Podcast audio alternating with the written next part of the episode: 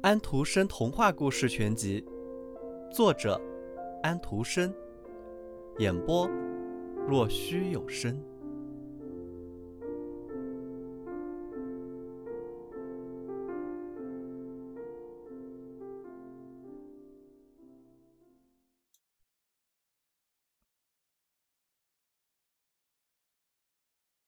极乐园。从前有一个国王的儿子。谁也没有像他那样拥有那么多美丽的书。我们这个世界上发生的事情，他都可以从书上读到，从精美的图画上看到。他可以从书上知道任何一个民族和任何一个国家的情形，但是关于极乐园，书上却只字未提。而他最想知道的正是这事。他的祖母在他还很小，刚刚可以上学的时候，曾经对他讲过。极乐园中的每一朵花都是一块最香甜的糕点，每一丝花蕊都是最香醇的酒。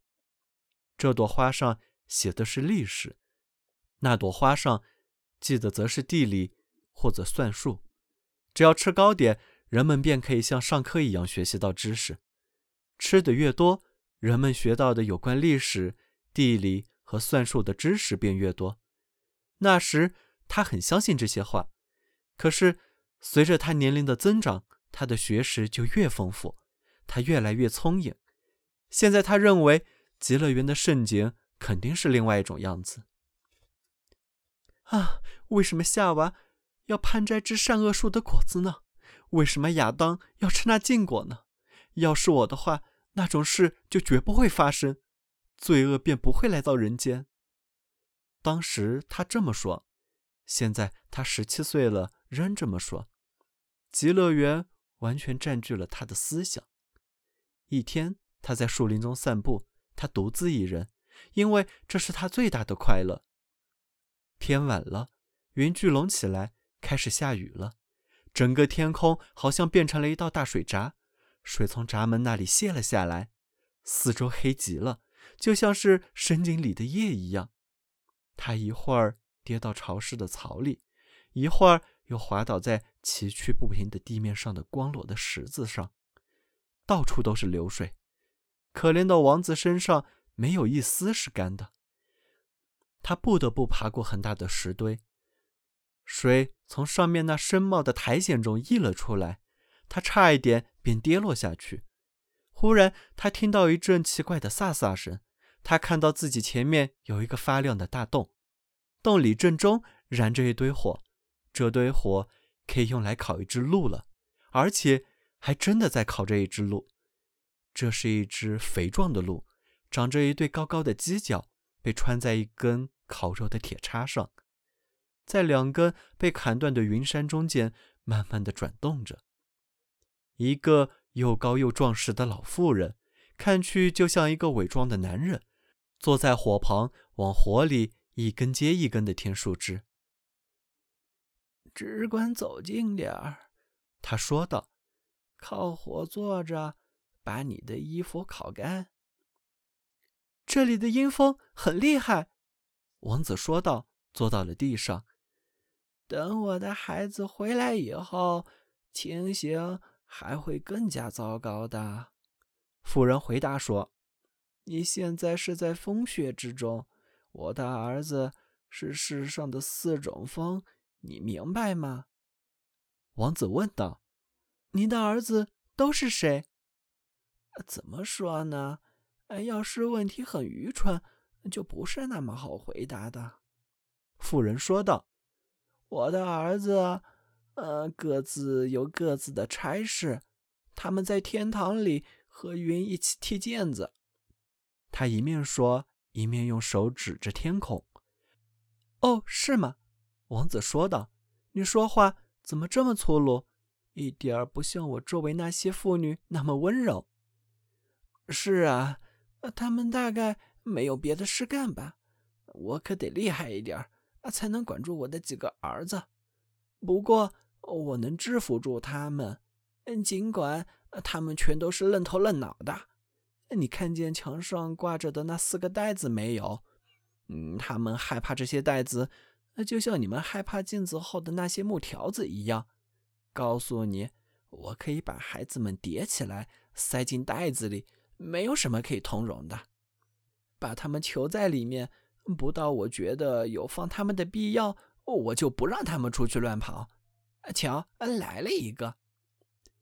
这是北风，他带着一身冰冷的寒气进来，大块冰雹落到地上，雪球四处飞溅。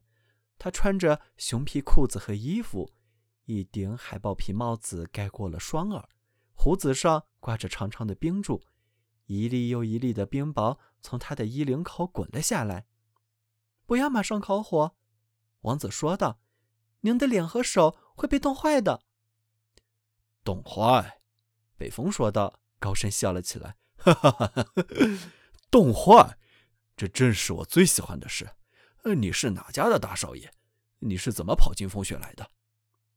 他是我的客人，老妇人说道：“要是你对这个解释还不满意的话，那你可以进袋子里待着去。这下你该知道我是说一算一，说二算二了吧？”瞧，他的话真管用。北风讲述了他从哪里来，在差不多整整一个月里，他又跑到哪里去了。他说道。我从北冰洋来，我和俄罗斯捕海象的人去过比令岛。他们从北极角出发的时候，我就待在舵上睡觉。我偶尔醒一小会儿，海鸥就围着我的腿飞。这种鸟儿很滑稽，它使劲地扇一下翅膀，然后双翅伸直不动。它的飞速还很快。别胡说了，风妈妈说道。嗯，这么说，哎你到了比令岛了？真美极了，那一片地方就像是供人们跳舞的地板一样，平坦的跟盘子似的。半融的雪上长着苔藓，尖峭的石头、海象和北极熊的残骸四处可见，看起来就像长了绿莓的巨人的手脚。你还会以为太阳从来没有晒过它们。我吹了吹浓雾，让人们看见鱼棚。那所屋子是用破船的残板搭起来的。屋子上面盖着海象皮，贴肉的那一面朝外，颜色红红绿绿。屋顶上有一只活北极熊，还在哀叫着。我走到海滩，看了看鸟窝，还没有长毛的小鸟张开着尖声叫着。于是我朝着成百上千的鸟猴吹了口气，它们便明白要把嘴闭上。最底下海象在翻滚，很像一堆蠕动的动物内脏，或者说。像有齿来长牙齿的猪脑袋和大蛆虫。妈妈说道：“你讲的好极了，我的孩子。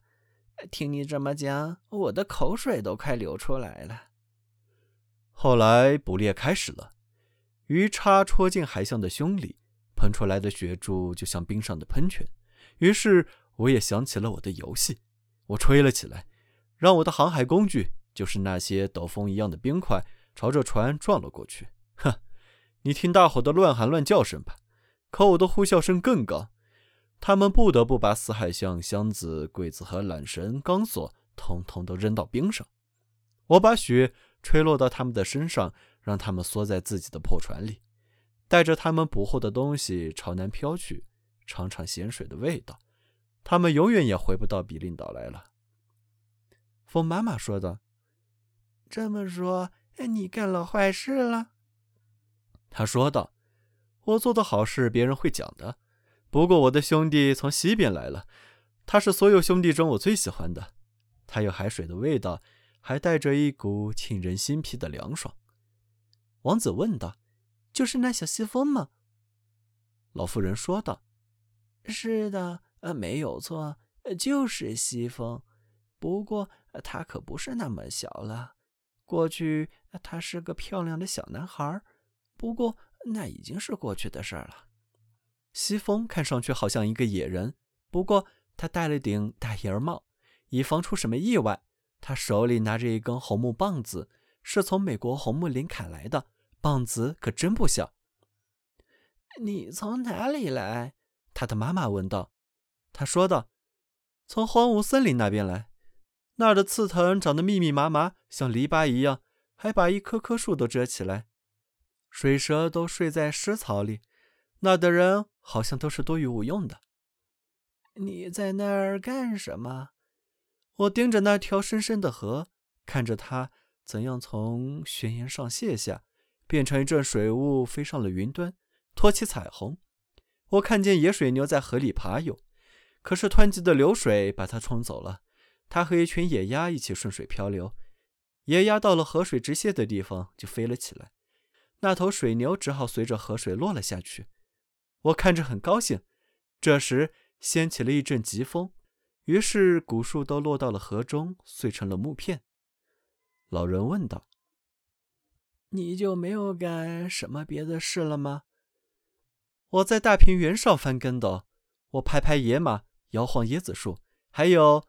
还有，我有好多故事要讲，不过一个人不能把他知道的事一下子都讲完。你很清楚这一点，老太婆。他亲了亲他的妈妈，差点把他急得往后倒下。他真是一个野男孩。现在南风来了，他的头上裹着包头巾，身上被杜茵大氅飘着。他说道：“这里真冷得够呛。”接着往火里扔了几块木柴，我感觉得到，北风先来了。北风说道：“这儿太热了，都可以烤北极熊了。”南风说道：“你自己就是一头北极熊。”老妇人问道：“你们是想到口袋里待一会儿吗？坐在那边石头上，说说你去哪儿了？”他回答道：“去过非洲，妈妈。”我和霍屯都人在卡费尔人的国土上捕狮子，那边草原上的草长得多好啊，绿的像颗橄榄。角马在跳舞，鸵鸟跟我赛跑，不过我的腿更有力量。我到了黄沙大沙漠，就像到了海底一样。我碰到了一个商队，他们把自己最后一只骆驼宰了，为了取水喝。然而他们只得到了很少一点。头顶的太阳像火一样的灼人，脚下黄沙烤人，往四处伸展的大沙漠无际无边。这时，我在精细的散沙里打了一个滚，于是掀起了一股股巨大的沙柱，到处飞舞。你真该瞧瞧那些单峰驼垂头丧气地站在那里的那副呆相，看看商人忙着把长袍拉起来遮住头的情景。他在我面前跪下。就像跪在真主面前一样，现在他们全都被埋掉了，在他们上面矗立着一座由沙堆起的金字塔。等我有朝一日把它刮走之后，太阳便可以烤晒他们的白骨，这样旅行者便知道这里以前曾经有过人，否则没有人会相信沙漠里有过这种事。妈妈说道：“就是说你干的都是坏事了。”给我进袋子里去！还没有等南风明白过来，他已经一把抓住了他的腰，把他塞到袋子里去了。袋子在地上滚来滚去，不过他一下子坐在袋子的上面，袋子便只得一动不动地待着。王子说道：“你这几个孩子还真是够顽皮的。”他说道：“是啊，还可以，我还会管他们。嗯，瞧。”老四回来了，